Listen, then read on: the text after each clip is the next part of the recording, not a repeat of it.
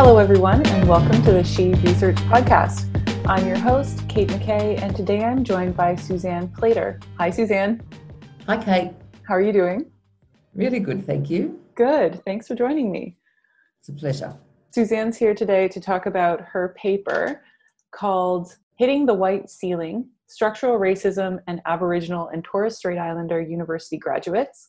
And this paper was co authored with Julie Mooney Somers, Lindsay Barclay, and John Bolton, um, all at the University of Sydney. And this paper is um, reports the findings of a larger study that's called the Big Slap Mature Aged Aboriginal and Torres Strait Islander University Graduates and the Myth of Meritocracy. Sounds really fascinating. Really excited to have you here to talk to us, Suzanne. So, um, what's the elevator pitch? What's the summary? Of this paper that you and your co-authors have produced? Well, I'm not very good at elevator pitches. I'm too verbose for that. And I just need to correct one thing. It's mm. Lesley Barclay. Oh, thank you. That's all right. Um, so this paper is part of a, a, larger study, as you said, that explored what having a university education means to mature age Aboriginal and Torres Strait Islander university graduates primarily from remote and very remote communities, but also from regional and urban areas. And the two main findings, of which this paper presents one, are related and yet they're antithetical in that the finding that's explicated in this paper is about the presence and effect of structural racism in the graduates' workplaces and communities. And the other finding is how the graduates constructed and employed their transformative potential um, that came about as part of a university education. Now, they're related because the more the graduates um, exercised their transformative potential, in other words, asserted their authority in the workplace as graduates and as Aboriginal and Torres Strait Islander people, the bigger the slap they received. And um, that slap is related to structural racism. Mm-hmm. So that's the elevator pitch, if mm-hmm. that works. Yeah, that does. That's great. So, what were you, what motivated you to undertake the study that led to the paper, the findings in the paper? So, I used to teach mature age Aboriginal and Torres Strait Islander University students, mm-hmm. and um, from my experience, just anecdotally, I had seen them um, leave university completely different to the way they came in. Mm. Much more uh, knowledgeable and skilled, etc., but also more politically astute and active. And I was under the impression that they were able to go back to their workplaces and put all of that to really good use. Mm-hmm. So I thought I need to find out for sure if that's happening or not, because I was only guessing. And I hadn't really heard anything to the contrary. So when I started doing um, a literature review, I found there was hardly anything about mature age Aboriginal and Torres Strait Islander University graduates. What there was was um, dismissive, defeatist. Mm. Basically, they weren't worth investing in because they were too old, it was too late, um, they weren't worth much to society in terms of economic productivity. This was linked to national um, life expectancy data, which basically said that they're going to die young. Mm. So invest in young Aboriginal and Torres Strait Islander University um, school leavers as far as university goes. So that was basically the message in the literature. And I thought, well, that doesn't match what I know. So uh, now I need to go and find out what having a university education means to these graduates in the context of that as well. Mm-hmm. So um, that's what sort of set me down that path. And I was still thinking that I would find, you know, you're not meant to go in with assumptions, especially when you're doing a grounded theory study, mm-hmm. but I did. And I was still assuming that I would find stories of, um, you know, confidence and pride and achievement and aspiration and change, etc. And I did find all those things, of course, but um, I couldn't separate them from the other finding, which this paper's about. Mm-hmm. So, yeah, that, so that was what motivated me.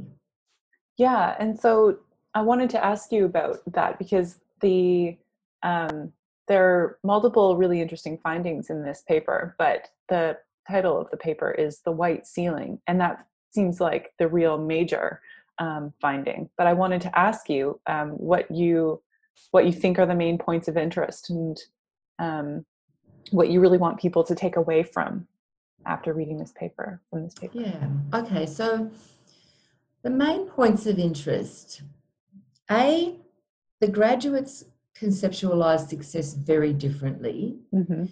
and this definitely appeared to produce attention in their workplaces. So for the graduates, it wasn't that economic success wasn't important.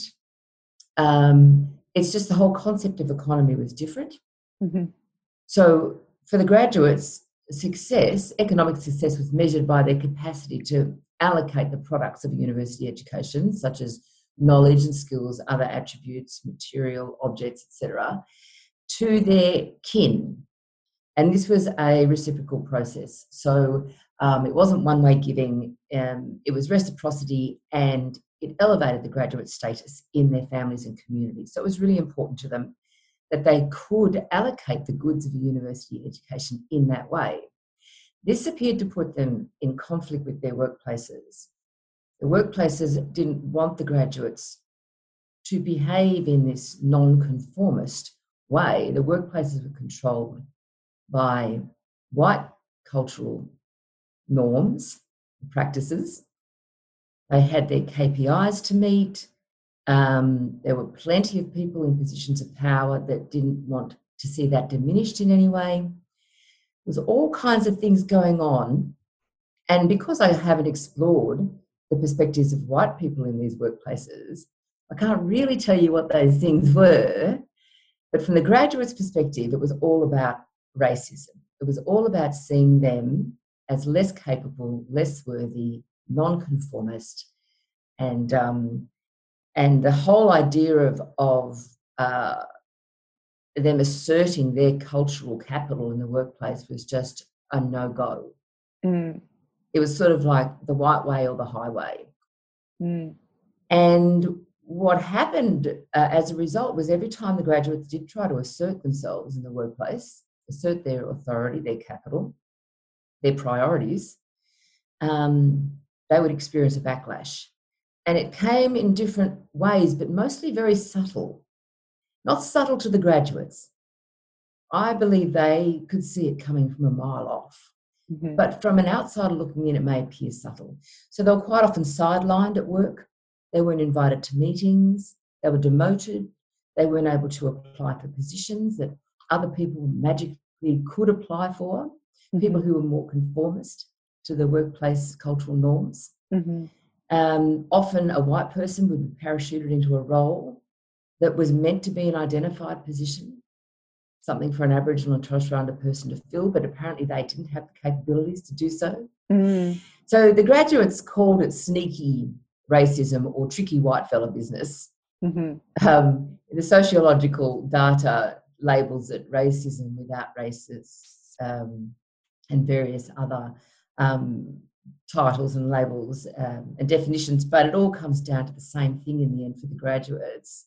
They couldn't progress the way they thought they would be able to mm-hmm. once they had a university education. Mm-hmm. So they were very disappointed, to put it mildly. Mm-hmm. There were expressions of hopelessness and despair and, and sorrow um, and anger that mm-hmm that came out of the interviews for the way they were treated and are still being treated because I still speak to them all the time mm-hmm. as I'm finishing off the PhD. Mm-hmm. So uh, yeah, so did I cover what you asked? Yeah, you did. Yeah, oh, that's great. I, did tell you I would rattle on a bit. oh, I think it's very interesting. One of the findings that um, really struck me in your paper was the way that um, Indigenous and Torres Strait Islander, um, Aboriginal and Torres Strait Islander people would be appointed into a role um, to meet the diversity requirements. So they were the black face at the table, but they weren't actually wanted to wanted there for their views. So they didn't get to actually perform to the role, and they yes. and when they could they could perform to the role they could provide valuable ideas and insights and feedback but uh, it was just a box ticking exercise which um, would be incredibly frustrating and but i found it really interesting. There were some interesting feed, uh, thoughts about um, the complicated economics as well of funding things and not wanting people to do too well mm. that i found really fascinating. So what's the next new research suzanne? Um, okay so well i mean i'm i'm pulling this all together now into a phd mm-hmm. um, and and then i'll do more publications but as far as the next step goes um, there's a lot going on at the moment about structural racism or systemic racism in Australia, which is great. It's mm-hmm. suddenly, it's almost like, you know, the can of worms has been opened and there is no closing it. Mm-hmm. There's been some great work done by different scholars like Debbie uh, Bargallie, who's just written a book called Unmasking the Racial Contract, mm-hmm. which is about exactly about this, what I'm writing about in a specific environment. That's the Australian Public Service. Uh, Suzanne Ingram, who's a Wiradjuri scholar, is doing some work around box tickers, which you mm-hmm. mentioned before, mm-hmm. whole box ticking exercise to meet the KPIs without actually achieving very much at all. Um, so I think I obviously I think my research is going to add to the voices that are already you know out there or emerging mm-hmm. to make it impossible for thinking people caring people to mm-hmm. ignore the presence of structural racism in Australia.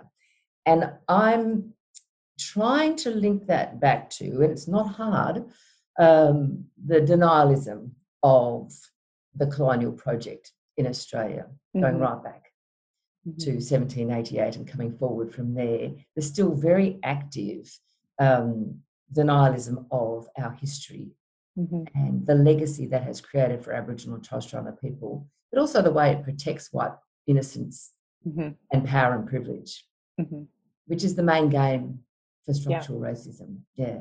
Absolutely. So, yeah, so I'll be I'll be chasing that down as well at the same time as other people are doing so. So this will add to that. Yeah, absolutely. Just a just a tiny project of dismantling the system of structural racism. yes, but you know, there's been progress, so there I don't been. feel disheartened. Yes, I agree. Yeah. I say that in jest, but I really do mean it, and we yeah. can do it. Yeah, Thank you so much for will. speaking with me today, Suzanne. It was really great.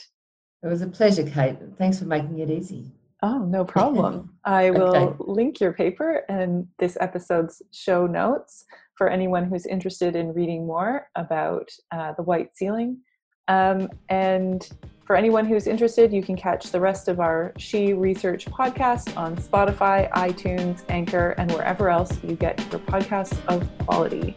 Thank you so much for listening. Bye.